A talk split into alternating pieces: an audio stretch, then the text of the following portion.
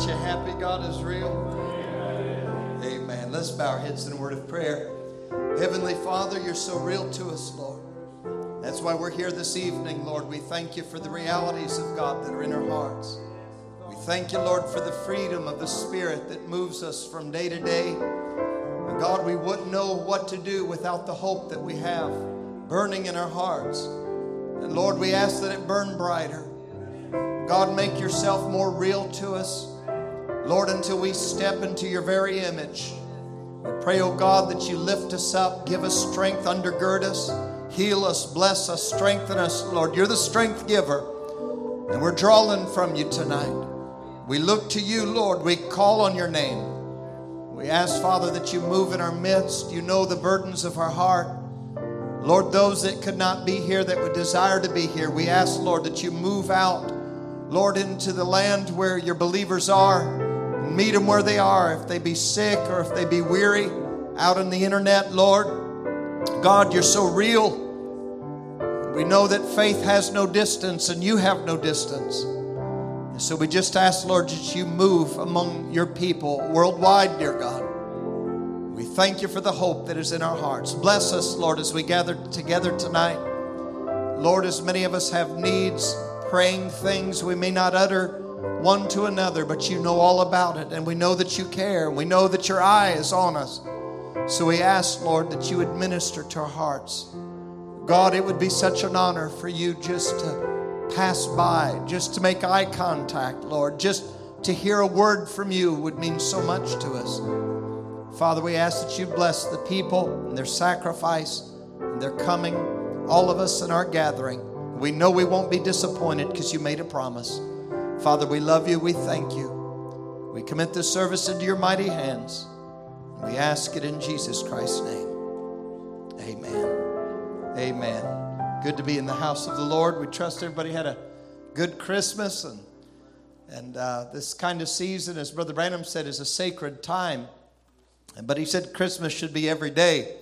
But it is a sacred time where we reflect upon the first coming of Christ and and I'm not quite over that, so I'm going to preach a Christmas message tonight. And I want to preach on expectation for the second coming of the Lord.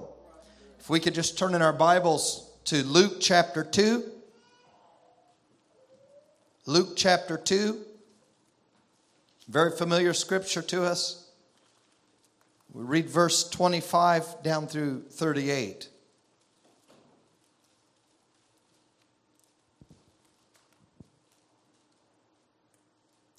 And behold, there was a man in Jerusalem whose name was Simeon. And the same man was just and devout, waiting for the consolation of Israel, or he was looking for the Messiah. And the Holy Ghost was upon him. And it was revealed unto him by the Holy Ghost that he should not see death before he had seen the Lord's Christ. And he came by the Spirit into the temple. And when the parents brought in the child Jesus to do for him after the custom of the law, they then took he him up in his arms and blessed him and said, Lord, now let thy servant depart in peace according to thy word. For mine eyes have seen thy salvation, which thou hast prepared before the face of all people, a light to lighten the Gentiles and the, and the glory of thy people Israel. And Joseph and his mother marveled at those things which were spoken of him. And Simeon blessed them and said unto Mary his mother, Behold, this child is set for the fall and rising again of many in Israel, and for a sign which shall be evil spoken against. And yea, a sword shall pierce through thine own soul also and the thoughts of many hearts may be revealed. And there was one Anna, a prophetess, the daughter of Penuel, of the tribe of Aser, and she was of great age, and she had lived with a husband seven years from her virginity. And she was a widow about fourscore and four years, which departed not from the temple, but served God with fastings and prayers night and day. And she coming in that instant gave thanks likewise unto the Lord and spake of him to all of them that looked for redemption in Jerusalem. May God bless the reading of his word. You can have your seats this evening. I was just studying a, a, particular thought on expectation of the second coming of the Lord, and I, I was looking through some of Brother Branham's Christmas messages. And it's, it's quite amazing that one of the Christmas messages that Brother Branham preached was one that we're all familiar with. It's called a message that the world is falling apart. And he preaches this in 1962 around Christmas. And he preaches it in 1963 around Christmas. He preached it several times. And he was taking the conditions of the world of the first Christmas and he was paralleling it with the second coming. And I just want to take a little time to, to work with the first coming, to build my thought. As you know, that the first coming of Christ had come after 400 years of what's called the silent years, where God had not spoken through a prophet since Malachi, had not sent a messenger. They called it the 400 years of silence. It was like a great drama where God would do a part of a skit and then he would close the curtain and he would rearrange all of the props and so forth and, and the people are waiting for the next part of the story and then as the curtains begin to move back then the next phase begins and that's the way god does with redemption sometimes throughout the years there will be a prophet laid down and there will remain silence for many years. But God, even though God may not be speaking through a particular messenger, yet God is still active all the time, working on the scenes, working on the props, setting up stage for the next move of redemption. Can you say amen? And so during those 400 years of silence, if you study there was a lot of prophecy being fulfilled at that time. There was lots of war and turmoil and political unrest. And Daniel the prophet had given an accurate chronology of prophecy. If you study his visions, it's called the times of the Gentiles. And it's an accurate prophecy of the succession of kingdoms that would go from Babylon to Medes and Persians to Alexander the Great he sees these prophecies unfold. He said, I see the winds striving upon the waters.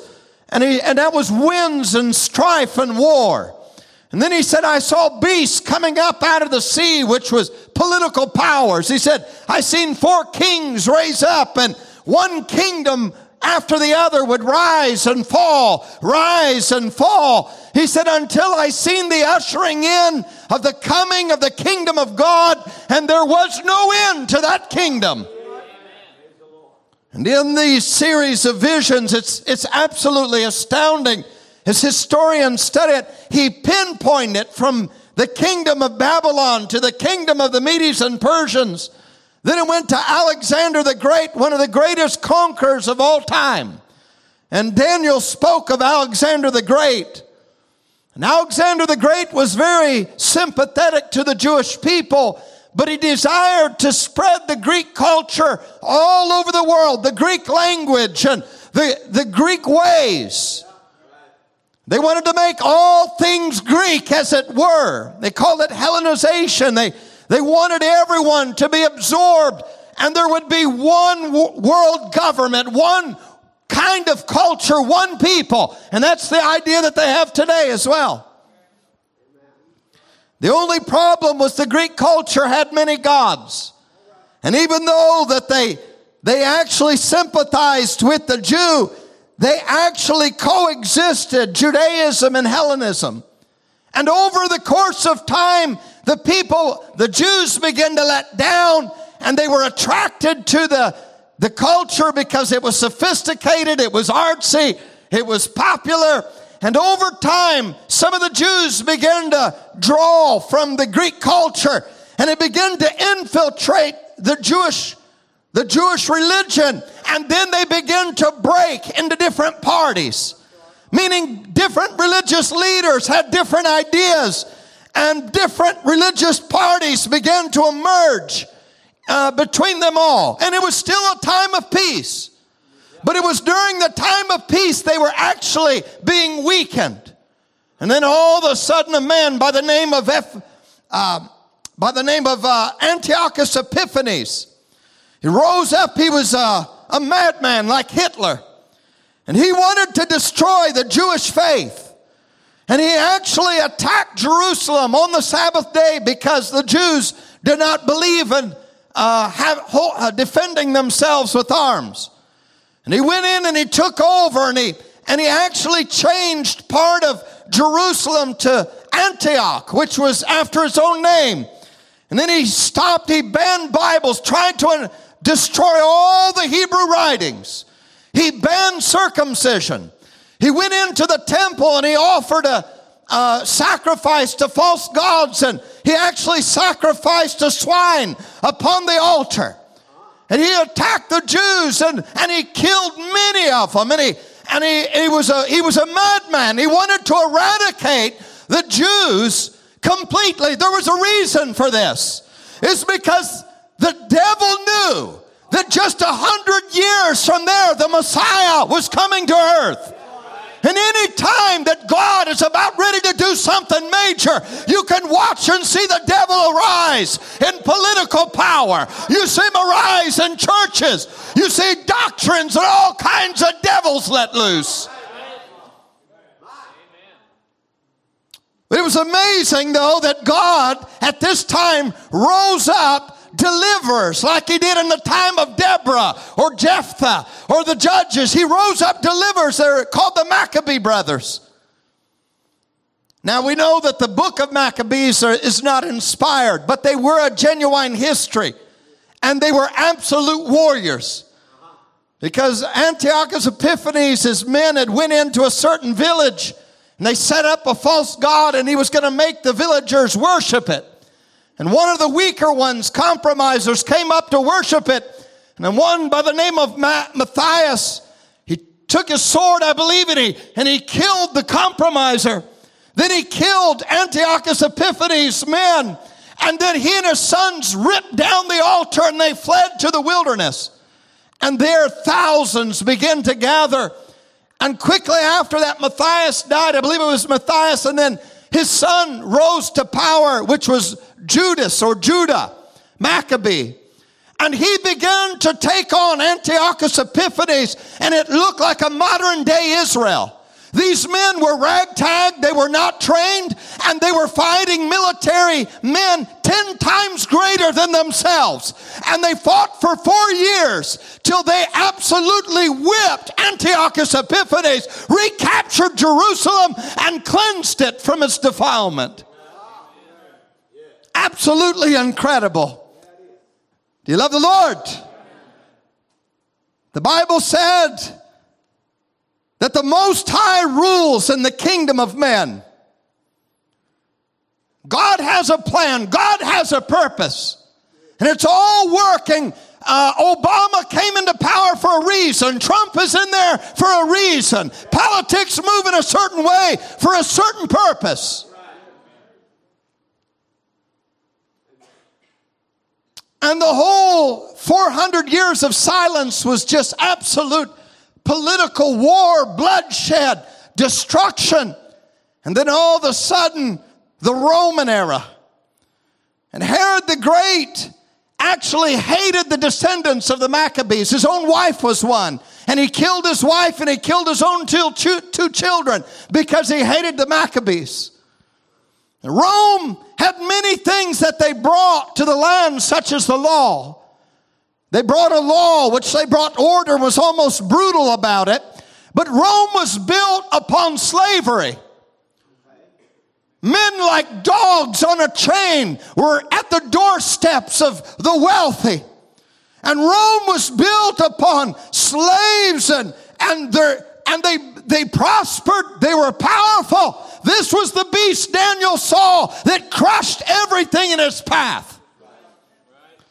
But they built roads all through Rome and then came forth the Herodians, then came forth the Zealots, and then there was political turmoil in Israel, and then they became discouraged. They, they went into the darkest time of Israel up to that place. They were spiraling in darkness.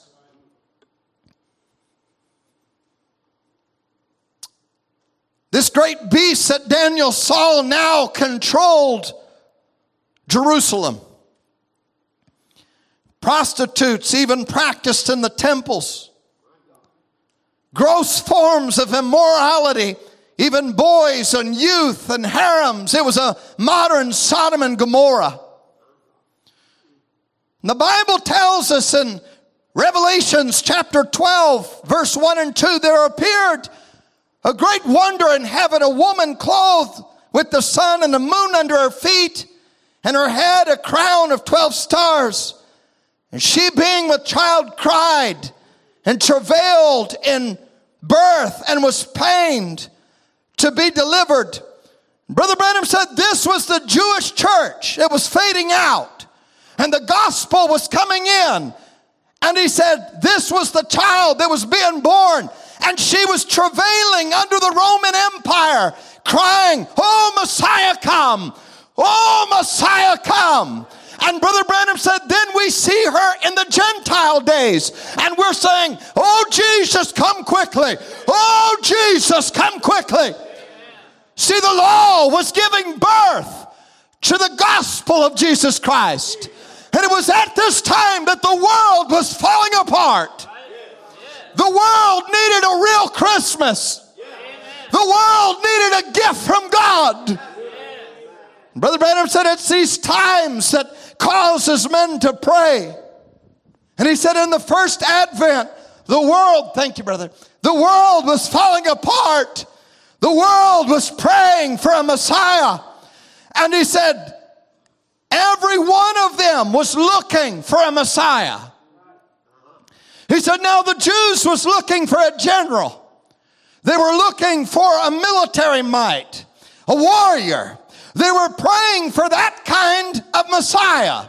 And Brother Branham said they were looking, the whole world was looking for a Messiah, but they all had their own idea of what kind of Messiah they wanted.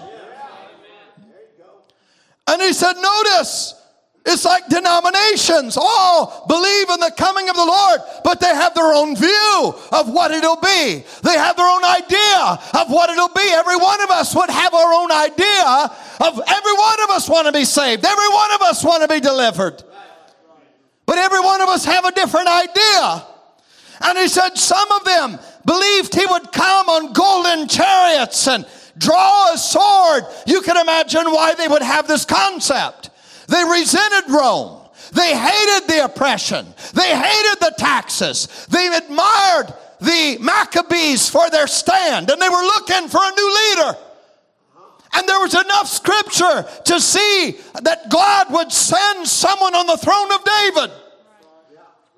Romantic interpretations of, of David the warrior, David the lover of God.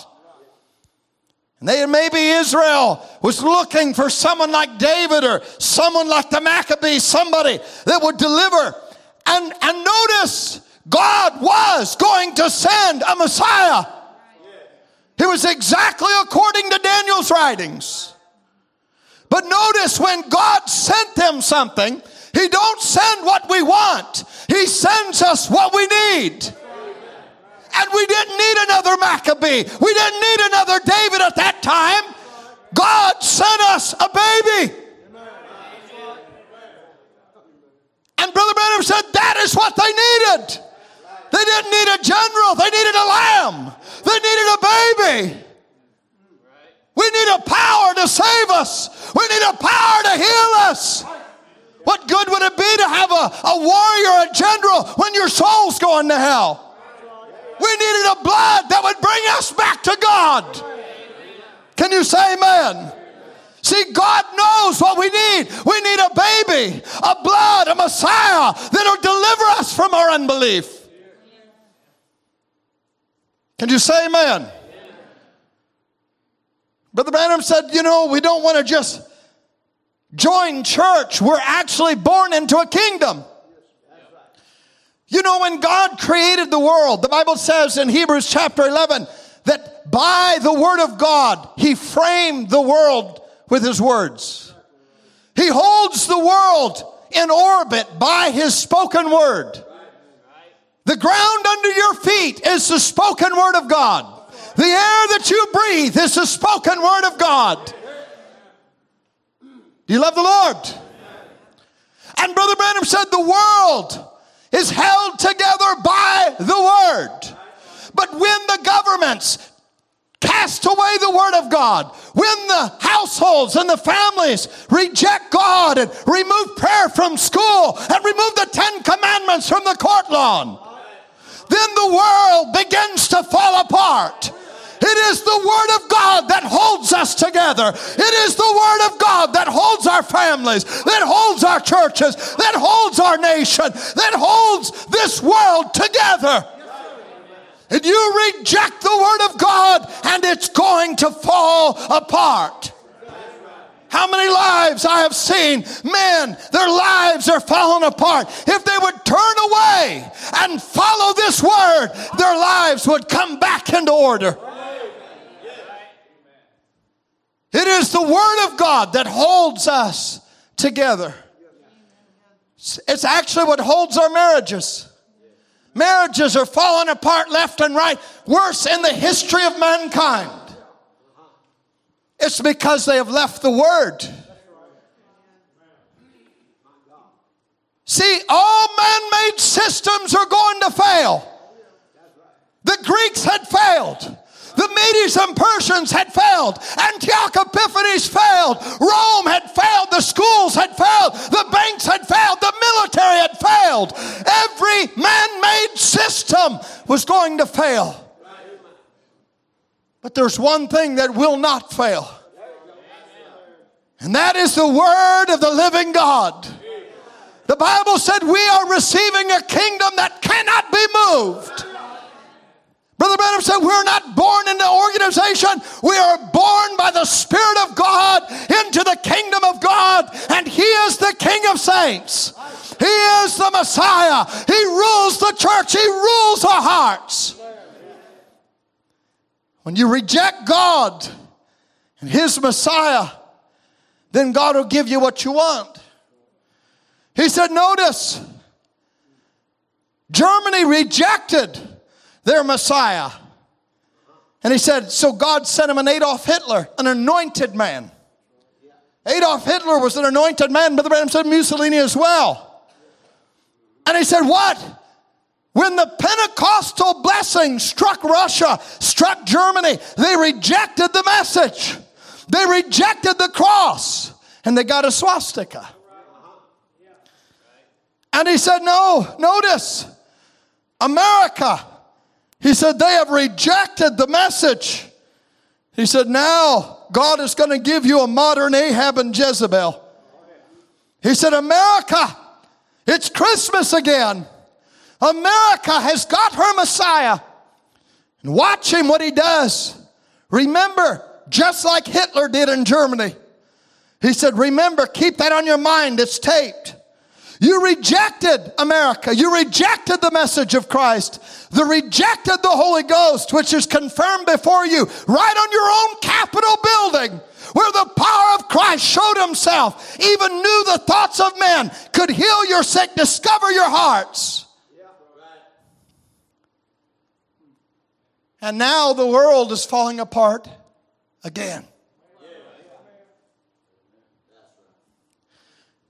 At the first coming of Christ, the religious leaders were confused on the scriptures as they believed that the third coming, the scriptures that pertain to the third coming, was actually applied to the first coming.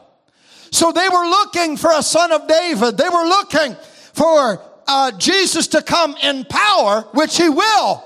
But actually, he came lowly the first time for sacrifice. And though the whole world, the whole church world was going into lukewarmness, Though the whole world was falling apart and people were abandoning their faith, there was an elected little group that was still watching, still waiting, still believing, still holding. Brother Branham said there will always be someone God can put his hand on. There will be always someone that'll be standing on the word of God, what God promised. Brother Branham said there were six in those days. Zechariah, it was Elizabeth, Mary, Joseph, blind Anna. He said there were six in those times. And he said, notice, the words of Isaiah went down through the ages. 800 years until it lodged in the womb of Mary. And it fell on a simple peasant girl. Wouldn't you love for the word of God just to fall on you tonight? And during this time, as we've seen the kingdoms rising and falling, the angel of the Lord reveals himself to Mary. I love the way Brother Branham had painted the picture how her and Mary, or I'm sorry, her and Joseph was soon to be married. He was building their house. And they would go to the synagogue and listen to the preacher preach. He was telling the stories of Moses and the power of God that delivered the children of Israel. And he said, But alas, God doesn't do it like that anymore. They went home and they were talking and about the sermon. She said, I really enjoyed it until he said that he was a God of yesterday. She said, Joseph, I don't believe it. I respect my pastor, I respect the man of God. But somehow I believe he is just as much a healer, just as much God as he's ever been God. And I know that he loves us, and I know he is in my life and in your life. And he's, his eyes on his people. Joseph said, I believe that too, honey. Brother Branham said how she had got up in the morning to go get water at the well. She's walking down those narrow cobblestone streets and she saw a flicker of light and turned, and there was standing an angel. How many believe in visitations of angels? Ain't that wonderful to have the ability to believe?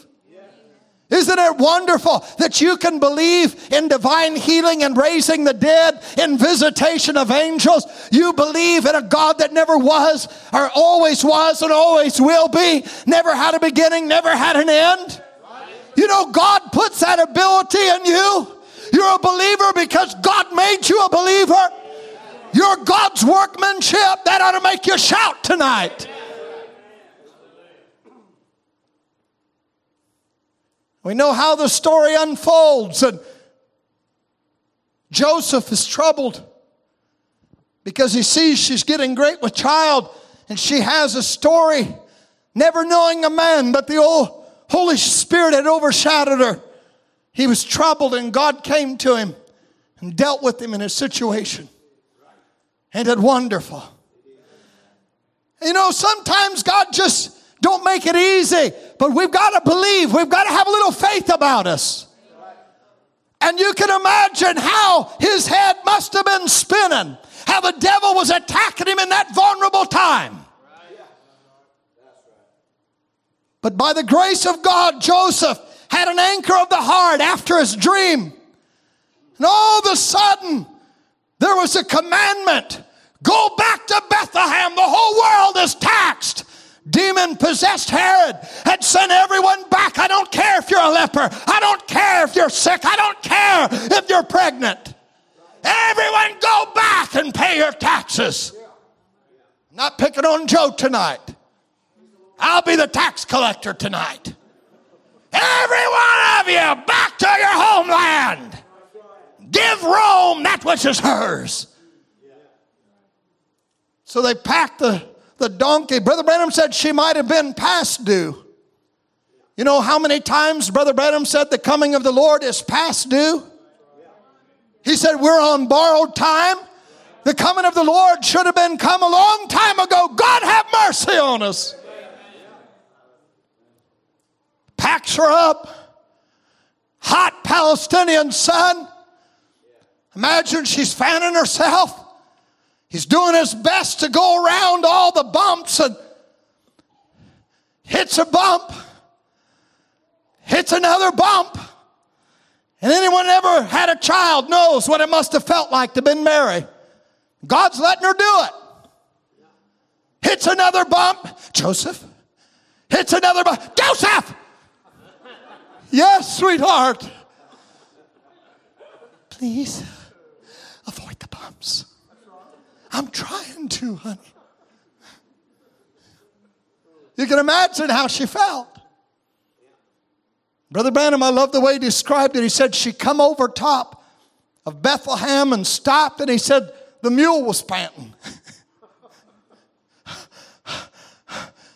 he said, let's just take a break, honey. And he tried to take her off, set her on a rock. you rest there, honey. He's looking, and he sees people all down in the valley. He sees torches lit. And oh, there's a stir and there's a great noise, and he sees sick and afflicted. People are laying in the streets. It's, it's just chaos. And he looks and he's a little discouraged because he don't know what he's fixing to get into. He looks out and he said, Honey, it's getting dark. The sun is setting. And he said, Just over yonder. He said, Right there is where Ruth came into Boaz's field. It was right there. She came into the right field at the right time. She didn't even know it, Mary, but her, her footsteps was predestinated and she went to the right place at the right time. You never would have thought, Mary, that she would have been guided by God in losing her husband. Her trials and her tribulations was taking her into the fullness of redemption. I imagine he had himself a little sermon. Right over there, Mary. That's where David went after his father's sheep. It was right out there. He stood like a hero. He didn't tuck tail and run, but he went after the devil and he took back what was his father's. I imagine he was anointed by the same God that Ruth was anointed by. Oh, he was getting into it. I imagine it was like a 30 out six hitting that bear between the eyes. Mary, Mary, she's just staring off like women do. Are you listening to me? She said, Have you noticed that star? I noticed it come out as the sun was setting. I've never seen it before. He goes, I've I've not noticed it. She said, It seems like it's been going with us the whole time. How many believe that God cares about you? She's a 15 year old girl, insignificant to the world, but God had a divine purpose in her life. The God of David, the God of Ruth, is now the God of Mary. God be the God of evening light tabernacle tonight. Here's our God that cares and guides our footsteps. They weighed down in there, knocking on the door. Sir, it's, getting late. My wife, I think tonight is the night. Do you have any room? I don't have any room. room. And he shuts the door. And it's one disappointment after the other. God, where are you? I, I know you're guiding us, but I don't understand this situation. You ever been there? You can see God, but then you're totally confused about all the other parts. But see, God wouldn't let him in the end. There was no room in the end. There was no room for the Messiah in the end, or in the churches, or in the organizations. There was no room. And finally, found a kind hearted man. Said, Listen, feller, I feel for that little lady. I don't have much, but see that stable out there? Yes, sir. You can stay there for the night. I just put fresh straw and water down in there.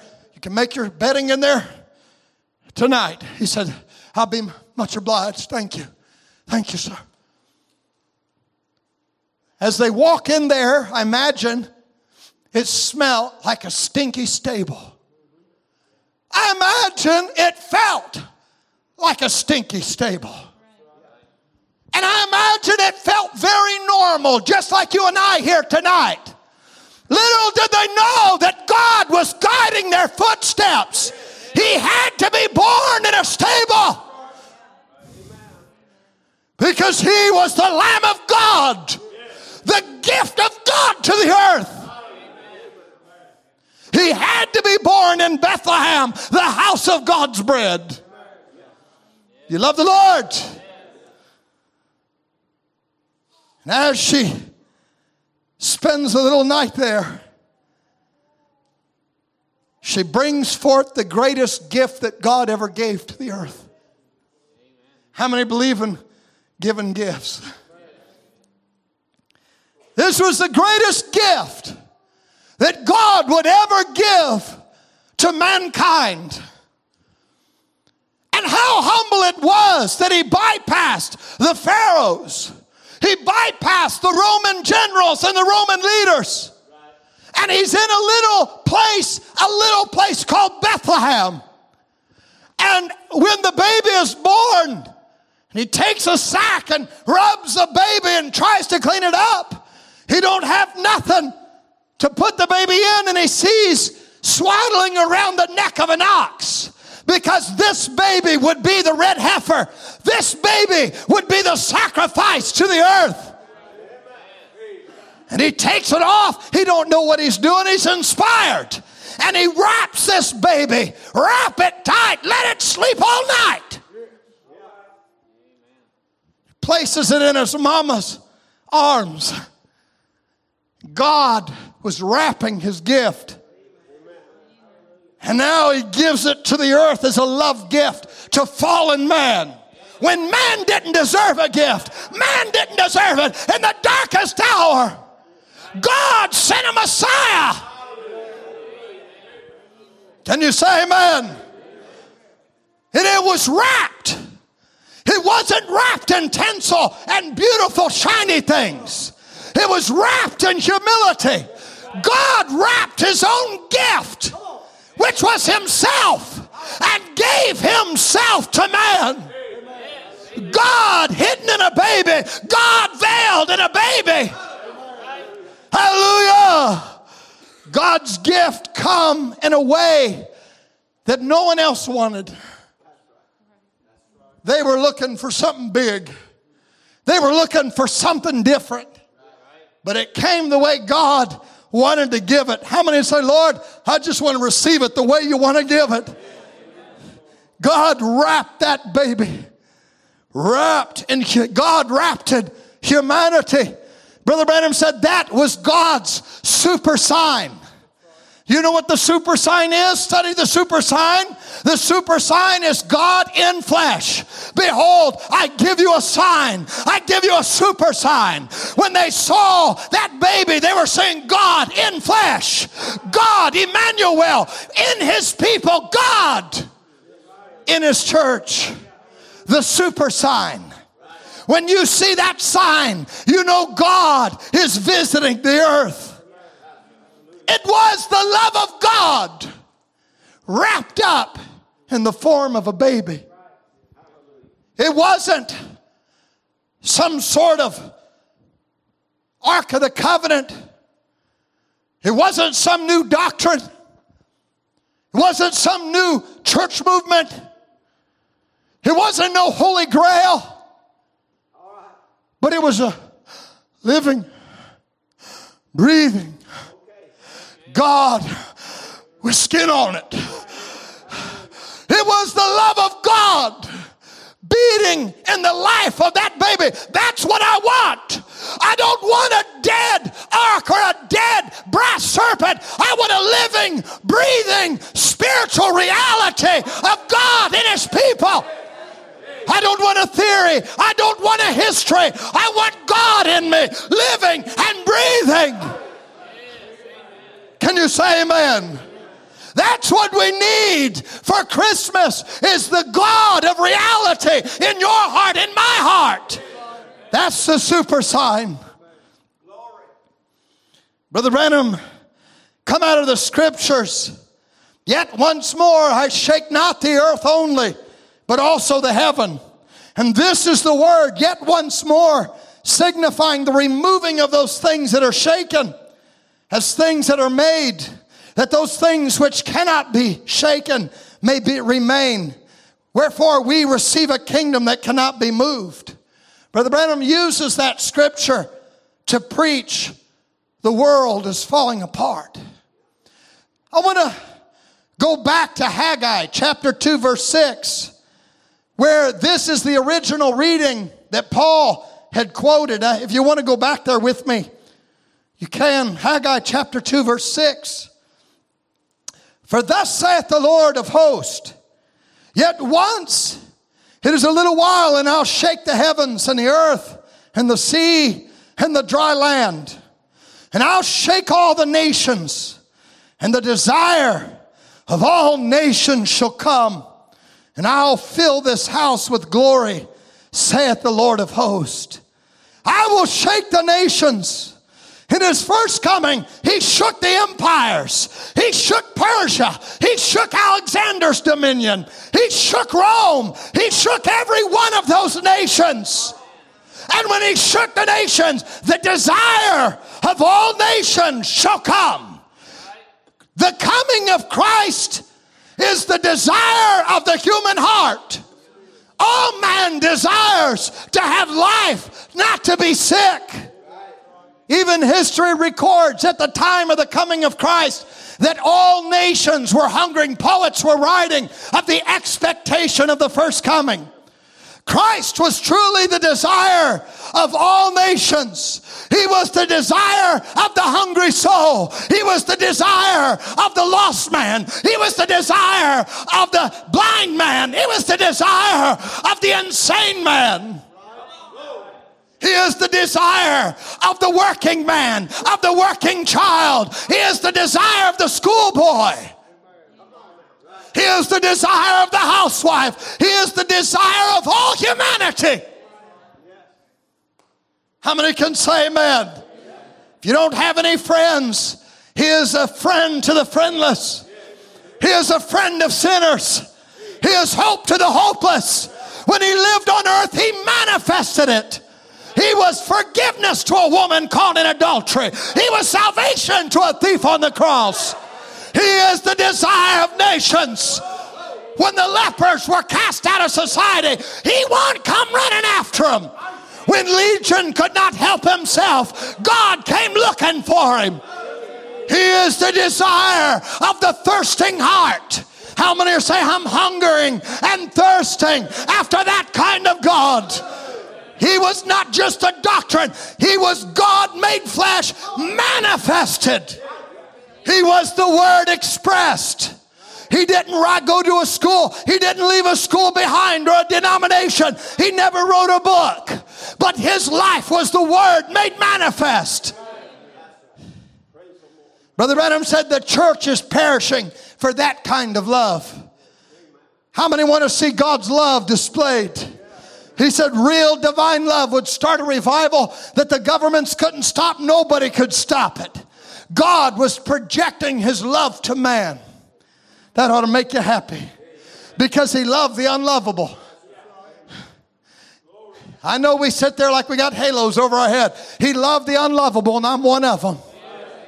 We can't even get along with ourselves, but he cared enough to reach down, reach down his hand, and come running after you. He expressed what God's love was to the earth when he said, Father, forgive them. They don't know what they're doing. You want to talk about a gift. How would have you liked to had a Roman God with a lightning bolt ready to blow you out of the water? Or some sort of slave chained to his ankle. How would have you liked to worship one of those gods that you would pray to and he never could hear you? He had better things to do. How'd you like to be a Hindu worshiping some sort of creature with 10 heads on it? Better yet, a Christian with three heads on it. Think about where you sit this, this evening. I'll give you a sign. It'll be a super sign. that this God loves you so much, he'll become a man and pursue you.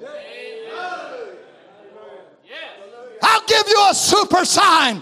I love you so much. I'll take your place. I'll heal your sickness.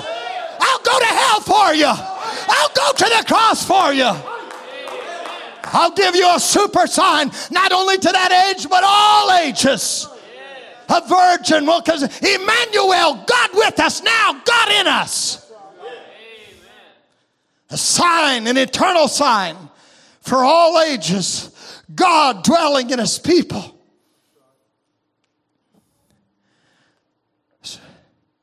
We opened up the scripture of a man named Simeon. He was a just man, a devout, waiting for the consolation of Israel. He was looking for the coming of the Messiah. If you will, pull up Daniel chapter 9, verse 25. Watch this now. Please bear with me. I'm getting to the place where I just laying the groundwork here. Daniel chapter 9. Know therefore and understand that from the beginning, the going forth of the commandment to restore and build Jerusalem unto the Messiah, the Prince, shall be seven weeks, three score and two weeks. The streets shall be built again in the wall in troublesome times. It was about this time that students of prophecy were looking for this prince to arrive because he told right down to the literal time when he would appear on earth. It's what he did for the Jews in the 70 weeks. You could calculate it and you could see this is the time of the Messiah. Brother Branham said Simeon was a righteous old man, a wonderful old saint, about 90 years old with a long white beard. And he said he actually craved, he, he desired with a deep calling in his life to see the Christ, the Messiah. And Simeon expected to see him with such faith that God rewarded him. Because Brother Branham said, notice the deep calling to the deep, that's what brings the results. When you hunger for God and more God, that will bring more God to you and to your family. When you hunger for righteousness, there's righteousness for you. When you hunger for healing, there's healing for you. That hunger brings the results to you. How many say, Lord, put a hunger in my life? I want more God. I want more power in my life. And Brother Branham said, all through the ages, you'll see it was the hunger of the people that brought God on the scene. Remember in the first Exodus, they began to cry out. They rejected Moses. But a little, little bit later, God put a little pressure on them. They began to cry, and God sent him back. But Brother Branham said, he, he said, I heard the groans of my people. He said, when the people get to praying, it brings God on the scene. How many love to see God on the scene in your life and more greater in this church? He said, when the Lutherans got cold and formal, he said the Methodists began to travail and begin to cry. And that deep call to the deep brought the Wesleyan revival to their church. He said they found more God. They was craving more. Then they organized, and then the believers began to hunger for more. The Pentecostals came and they were crying out, and God sent a revival. He said, around the turn of the century, they began to cry out to God, and He said, God sent a new outpouring in the first century. Amen. Brother Branham said, finally, the hunger would call the bride out of denominationalism. And the message will never organize, meaning we will continue to hunger to the coming of the Lord. How many are hungering to see a body change? To see your dead loved ones? How many are hungering to see God manifested in His church? The super sign, God living in His people. God's always had someone He can put His hand on. And Simeon was this kind of man. He was humble before God and he had a receptive heart that God could deal with. You know, Brother Branham talked about Zechariah. Zechariah was a godly man, but he said he had a calloused heart. And he said that's why he disbelieved and went dumb and for a season. It's because he questioned God. He was still elect, but his heart was calloused. And if there's ever a time that our hearts can get hardened by disappointment, hardened by church splits and all the foolishness and chaos that we see, it's now. But God help us to have a receptive heart. Where you lead me, I will follow. Help us, Lord, to receive all that you have for us. God, I need more. I know you need more. We all need more. God could deal with him because he was receptive. He stayed in a Holy Spirit atmosphere, and God revealed to him he would see the Messiah. I can imagine his church friends when he said, The Lord spoke to me. Oh, really? What did he say? He said, I was going to see the Messiah. Uh, Simeon, I, I forgot to mow the lawn. I'll see you next Sunday, Saturday. Preacher, can I talk to you just a minute? Why, sure. Sit down. What is it, Simeon? The Lord revealed to me that I would see the Messiah. Listen, you're going to go off on deep water. Everyone starts giving him the cold shoulder. But you know, when God reveals something to you, it don't matter if you're standing all by yourself. I'm so excited. I'm going to see him. It don't matter if I have a friend in the world. You know, Jesus has a way of coming by when everyone's put you out. Remember the blind man when they put him out of the church? It was about that time Jesus come walking by. Listen, God loves it for you to walk with him. Enoch walked alone with God. Jesus walked alone with God. The Holy Spirit moved upon Simeon. Simeon, Brother Branham said, was studying the scriptures. He said, Get up. He said, Yes, my Lord. What would you have your servant know? He said, Start walking. Amen. He said, He walked out into the crowded corridors of the temple. And he's pushing through the people. His eyes are set. And he's walking and he's praying, Lord, you spoke to me. I know it was you.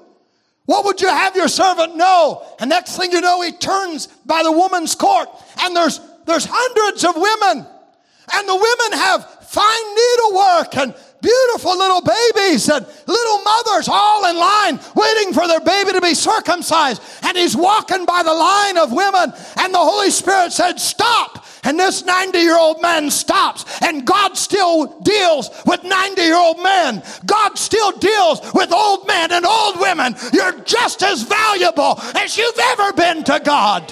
While you have life in your being, you serve God with all your heart. He stops and he looks. And there's a 15 year old little girl, and there's a little space around her. The girls didn't want to get close to her because she had a black name. When we stand for the message, we got to bear the reproach of the word. But she knew she was holding something in her arms. She was holding your gift and my gift, and she was responsible to take care of that word for her age. I wonder if we could hold this message like she did that baby and nurse it and hold it and cherish it and protect it and feed it. She's sitting there, she's a peasant. And she looks at him, he looks directly at her, and she turns her head for a minute. She's holding her peasant offering. And she looks back and makes eye contact, but then she sees the glory of God in his face. Her glory and his glory locked. He grabbed that baby in his arms and he held it and he began to prophesy. My eyes have seen thy salvation, Lord. You have let me see it. I believed it. You brought me to it, Lord. Amen. You brought me to the message of the hour. You brought me to the rapture. You brought me here. My eyes are seeing my salvation. We have seen the restoration of the word. We have seen the restoration of all things. We have seen the revelation of the Son of Man. We are seeing the scripture fulfilled. Standing there with the peasant offering, 200 women watching. And all a sudden, tears rolling down his face. She's shouting. I imagine she's raising her hands. Amen. Brother Branham said he had an atmosphere of expectation. And that atmosphere allowed God to lead him. What if we created an atmosphere here tonight where we can lift our hands and give God honor and praise, where He can lead this church into deeper depths? And all of a sudden, it struck Simeon, and then a little old lady in the back, it struck Anna. Anna was worse off than Simeon because Anna was a blind woman. And the Spirit, but she knew the voice of God. She was in the temple. She was praying. She was like the Jemima woman. She had contact with God. My niece wrote a, Lauren, she wrote a little quote that I never read before. Brother Branham said, he said, the atomic bomb, he said, a believer in contact with God is greater than any atomic bomb that there is. Anna was in contact with God. The Holy Spirit struck her, 90 some years old. He said, Move, blind. People bumping into her blind, but she could see further than the high priest and everybody in the country. We walk by faith and not by sight. And people are getting her way, and she just keeps moving around. I know God's nudging me this way. I might not be able to see the next step, but He's holding her hand. She's walking through these hundreds of people, and God is guiding her. He stops her, no, Anna. Go this way. She turns this way. He begins to move this little blind woman right to him. She was looking for the consolation of Israel. She, she was waiting. She was living for that day. I'm sure the aches and pains discouraged her, but the love for her God overrode all of the arthritis and all of the physical sickness and aches and pain. If I could just lay my eyes on him. All the priests in their start shaking hands and sacrifices, and she walked right by them greatest man in Jerusalem, shaking hands. Hey, doctor. Hey, doctor. She walked right by him, and they didn't even turn to see what was happening. And she was being led to the greatest gift on the face of the earth. Hallelujah. They were marveling about the temple and marveling about all the church. And right there in the midst, they were missing the greatest gift that God ever gave man on the face of the earth. If God can speak to Hannah, God can speak to you, God can speak to me. You can't have expectation unless you have faith. Your faith brings expectation. You believe in the coming of the Lord because you have faith. How many knows we're living in that day? The Bible said he'll come like a thief. How many times Jesus said, Watch and pray?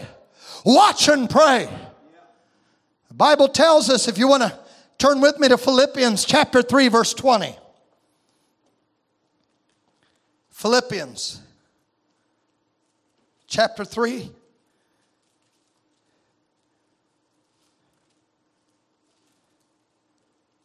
Verse 20.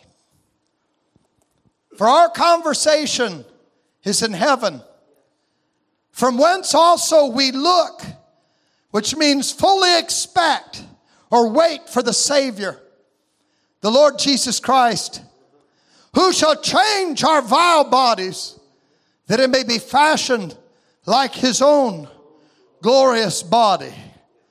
And he look, he appears to them that are looking for him, looking at every signpost, watching every move, studying the scripture, studying modern events made clear by prophecy. Watching every move that God makes. Turn with me to Isaiah 45, verse 22. This is, this is a favorite scripture of mine. Isaiah 45, verse 42.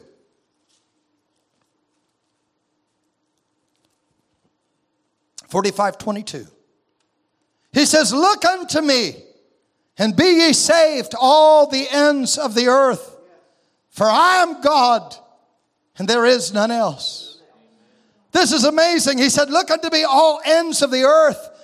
This is a direct quote coming from Look Away to Jesus. Brother Branham said, Now, look unto me, ends of the earth, or when the earth has come to its end, or the system of the earth has come to its end. Let the people look to him.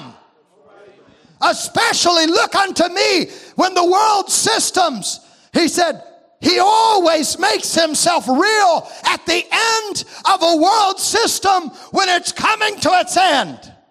He says, Look, because he's trying to catch the attention of the bride. If I say, Brother Aaron, look, he'll look. I'm trying to move his attention to show him something. And when God says, Look unto me, you end time people, He is trying to catch our attention, to get us to look at Him, to look away from the world, and to look to Him. Look away from your sickness. Look away from your condition. Look away from your past and look up to Him. Look unto me. First, God has to get your attention and then direct your eyes to a particular place, an object where the Spirit is telling you to look. If I said, Look at that mountain yonder, or if I was with Brother George and I said, Look at that 30 point buck, his head would turn quickly because I am drawing his attention to the object that I want him to see. Look means to pay attention. God is trying to show man something. Can you say amen? This is amazing. Brother Branham said, when God created Adam, Adam was to focus upon the Word of God. He said, but Eve failed to focus on God's Word and she listened to reasoning. And one way became two ways. So he said, Brother Branham said this we can't lose our focus. Because in all of the turmoil, the political turmoil, even the turmoil within this message, all the voices and all of the prophets, lo, he's here, lo, he's there, it's over here. You must focus upon something that God has called our attention to, which is the message of the hour. You can spend hours in conspiracy. You can spend hours in history. You can spend all your life searching for nothing. But when God says, look at this message, He's saying, focus upon it. Give your full attention to it. Give your heart to it. Everyone, shut your mouth, open your ears, and look on this. Brother Branham said he was out in the desert and he, he was, I think he had a rangefinder. He's with Billy Paul. He said, I looked out and I, and I saw three cactus. He said, I pulled it down and I saw one cactus. He said, I pulled it back up and I saw three cactus. Come to find out, I was out of focus. He said, so I had to bring the rangefinder into focus. And he said, the Holy Spirit is our rangefinder that brings the object into clarity. You won't be seeing three gods when the power of the Holy Spirit comes upon you. Those three will become one. And we want to focus on this word till the bride and the one are the bride and God are one. Flesh of his flesh, bone of his bone, life of his life. In that day you will know I'm in the Father, the Father and me, I and you and you and me. The Spirit and the bride say, Come. Saying the same thing. The Holy Spirit is to bring us focus of the message. How many say, Yes, Lord? Dial me in. Let me focus on what you want me to see. Do you know, Brother Branham said, focusing on the word always, say always, always, always brings us to victory. That's why when Joshua had crossed the Jordan, he had told them, watch the Ark of the Covenant, focus right on that word, and that word will bring you through every trial, through every Jordan. It'll bring you through Laodicea. It'll bring you through your problems. Just focus on the word of God. It'll lead you to victory every time. You believe that? Brother Branham said, faith in God's word brings focus. Abraham focused his faith on the will of God. And it brought his life in alignment with the will of God. But we must be focused. God help us. God help us not to be distracted. The devil has put out so many distractions. Don't waste your time. We should be listening to the message, studying the message, comparing it to the Word of God. Can I go just a few little bit? You know, way, way off in the eastern lands or western lands, wherever they were, there was wise men who studied the stars. Brother Branham said, Where did these wise men come from? And how did they know anything about Jesus? Where did they, how did they appear? And it's amazing, Brother Branham said, the wise men studied the writings of Daniel. He said, because if you remember, Daniel was 10 times wiser than all the wise men of the kingdom. And God had exalted Daniel in such a place that his wisdom so far exceeded all the wise men that they all started reading the same books. And so they packed those books of Daniel with them. And Brother Branham said they studied the writings, the sacred books. This is astounding to me. And he said they watched the move of the heavenly bodies. And he said, if Christians would study God's word like those wise men studied the heavens, we would be seeing the movements of God and his people. They were in an observation tower.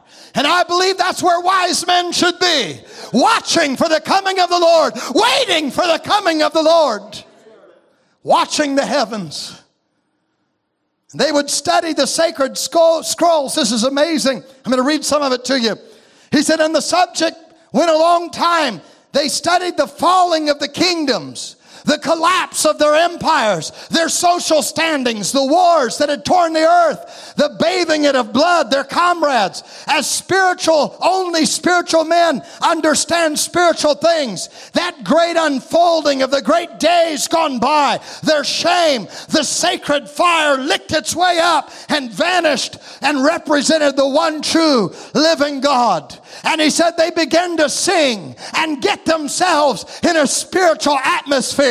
And he said that God will move upon this group of people if we do what they did.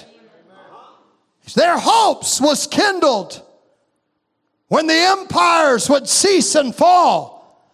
They were looking for an everlasting kingdom to come. They studied the heavenly bodies. They knew all the bodies by name. They watched every movement. They weren't just gambling their soul, they were putting everything they had into the word for their day. God help us to study the message like they studied the stars. So when people tell you something, you know where you stand. Brother Branham said this went on. They kept looking and kept looking. And all of a sudden, they saw an appearing. They saw a visitor. They'd never seen this one before. Brother Branham said, as they looked at it, they were speechless as the star defied all science. Are you listening? They were watching the great constellation of the heavenly bodies. Brother Branham said, I hope you can read between the lines. And they were watching for Daniel's prophecy to be fulfilled. And they were watching every movement of the stars. They were watching, they were looking for salvation. They were looking for a coming kingdom of God. Night after night, they discussed it, they watched it, and they saw that a star would rise out of the east. Brother Branham said, God will only come to those who are looking for him.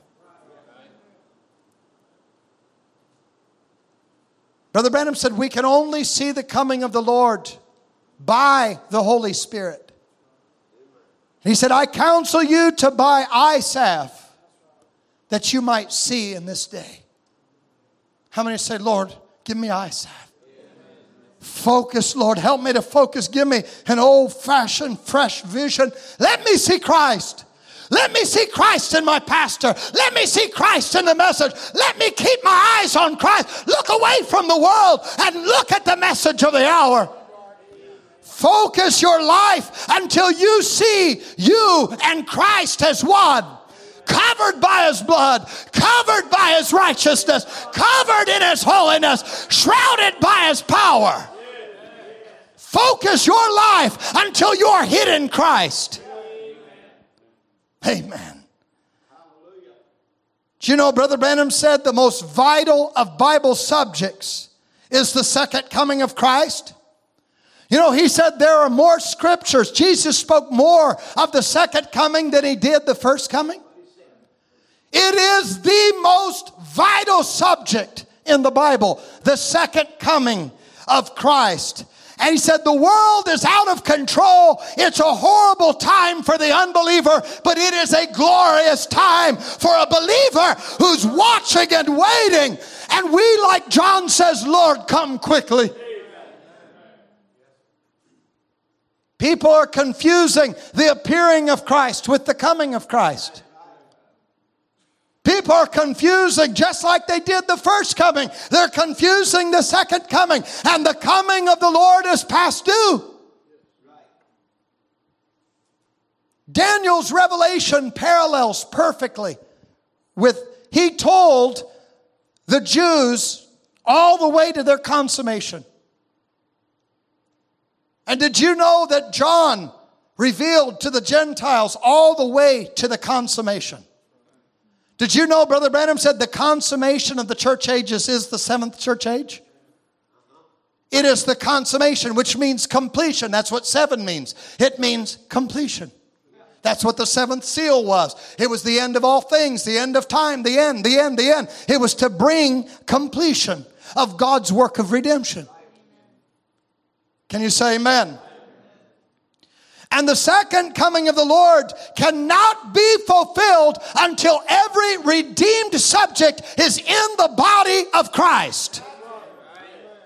The second, that's what Brother Branham said, the second coming of Christ will not come until every last soul is redeemed and then Christ will return. He will leave mediation Brother Branham said in 1964, we're trying to get every soul that we can save. He said, so Jesus can come. He cannot come until the last one whose name is on the book of life was put there before the foundation of the world. When that name is called, that last one, he came to redeem, to bring back. Redeem is to bring back. When he brings in that last one, he's sitting at the right hand of God doing mediatorial work when that last soul is saved, that was redeemed and seen and known by God before the foundation of the world. When that last soul is saved, he closes the book. And when the Lamb comes out and takes the book out of the right hand of him that sits on the throne, he's coming then, he's coming to the earth. That's why he says, I'll take one and leave one. The second coming, he will take one and he will leave one. We have seen the sign of his appearing. We have seen the last sign to the Gentiles. We have seen the Son of Man revealed. We have seen the Word restored. And Brother Branham said, I don't see anything left but the readiness of the church. Do you know how close we are? Did you know Brother Branham said that this age would be the age of the short, quick work? And brother, now this isn't a 1977 prediction.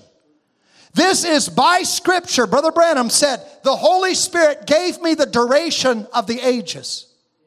How did Brother Branham know the duration of the ages? How, how could anyone know the messenger, let alone the, the segmented time of the age he did like Daniel did? And God showed him the duration of every age. He did not put 1963 in the church age book because no man knows the day nor the hour. We know that.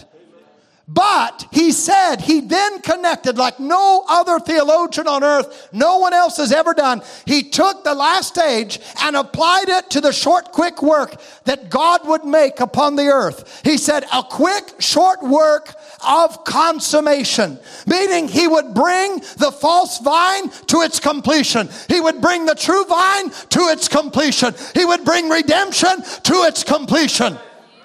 And did you know that he's not just harvesting the wheat, he's also harvesting the false vine? Brother Branham said both wheat and tare are harvested in the seventh age, and at the rapture, the seventh age will cease. Absolutely. Brother Branham, so the whole church age book, Brother Branham types as Matthew chapter 13 and he sowed good seed and bad seed, and it came up to the ages of true and false vine, and both are harvested in the last day, which is called the consummation. Pull up consummation, click it, it'll bring you to Matthew chapter 13. And Brother Branham said the false vine must be bound in bundles, the World Council of Churches, before the wheat goes up. And he, then he connected, except those days be shortened, there would be no flesh saved. Then he goes into the Philadelphian age. Lo, I come quickly. He said he's saying that the Laodicean age will be a short one. Do you realize our messenger has come and gone? We're living, the world is falling apart. It's not getting better, it's getting worse. You say, Brother Craig, why is all the kingdom building? Why all the chaos? Because it's got to be like the first age. Kingdoms will rise, kingdoms will fall, but the bride will be watching, focusing in upon her lover and her Lord. How many say, Lord, I don't want to be left behind? I'm not trying to scare you. This is the reality of where we are. We are in the greatest age the world has ever seen, and it's going to be over in a twinkling of an eye.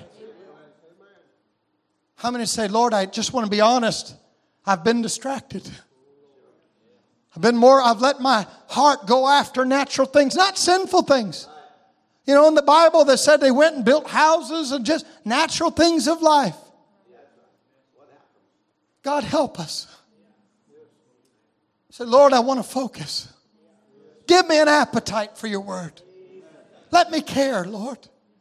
Let me care about church. Let me care about what's happening around the, with the bride around the world. Let me care about what you're trying to achieve in your people. We're waiting on you, but God is waiting on us. Amen. What a blessed people we are. Let us stand to our feet.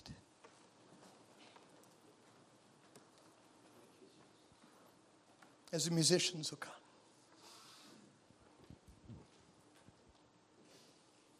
Let's bow our heads in a word of prayer.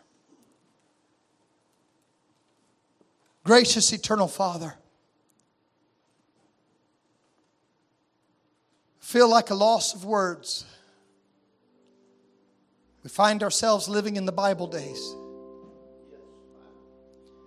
We find ourselves living, Lord, at the end of all time. God, we're waiting on your glorious appearing, declaring it to the world. We're not ashamed of it, Lord. You have placed this in our hearts, this hunger for the coming of the Lord. And I pray in Jesus' name, Lord, that the Holy Spirit would move freely among your people this evening. I pray, Lord, that it'll move upon the youngest hearts, even to the oldest. Lord, that you'll make this message a living reality to all of us, starting with me, Lord.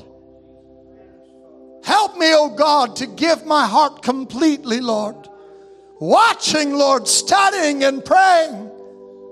Not distracted, but focused upon your will for this hour.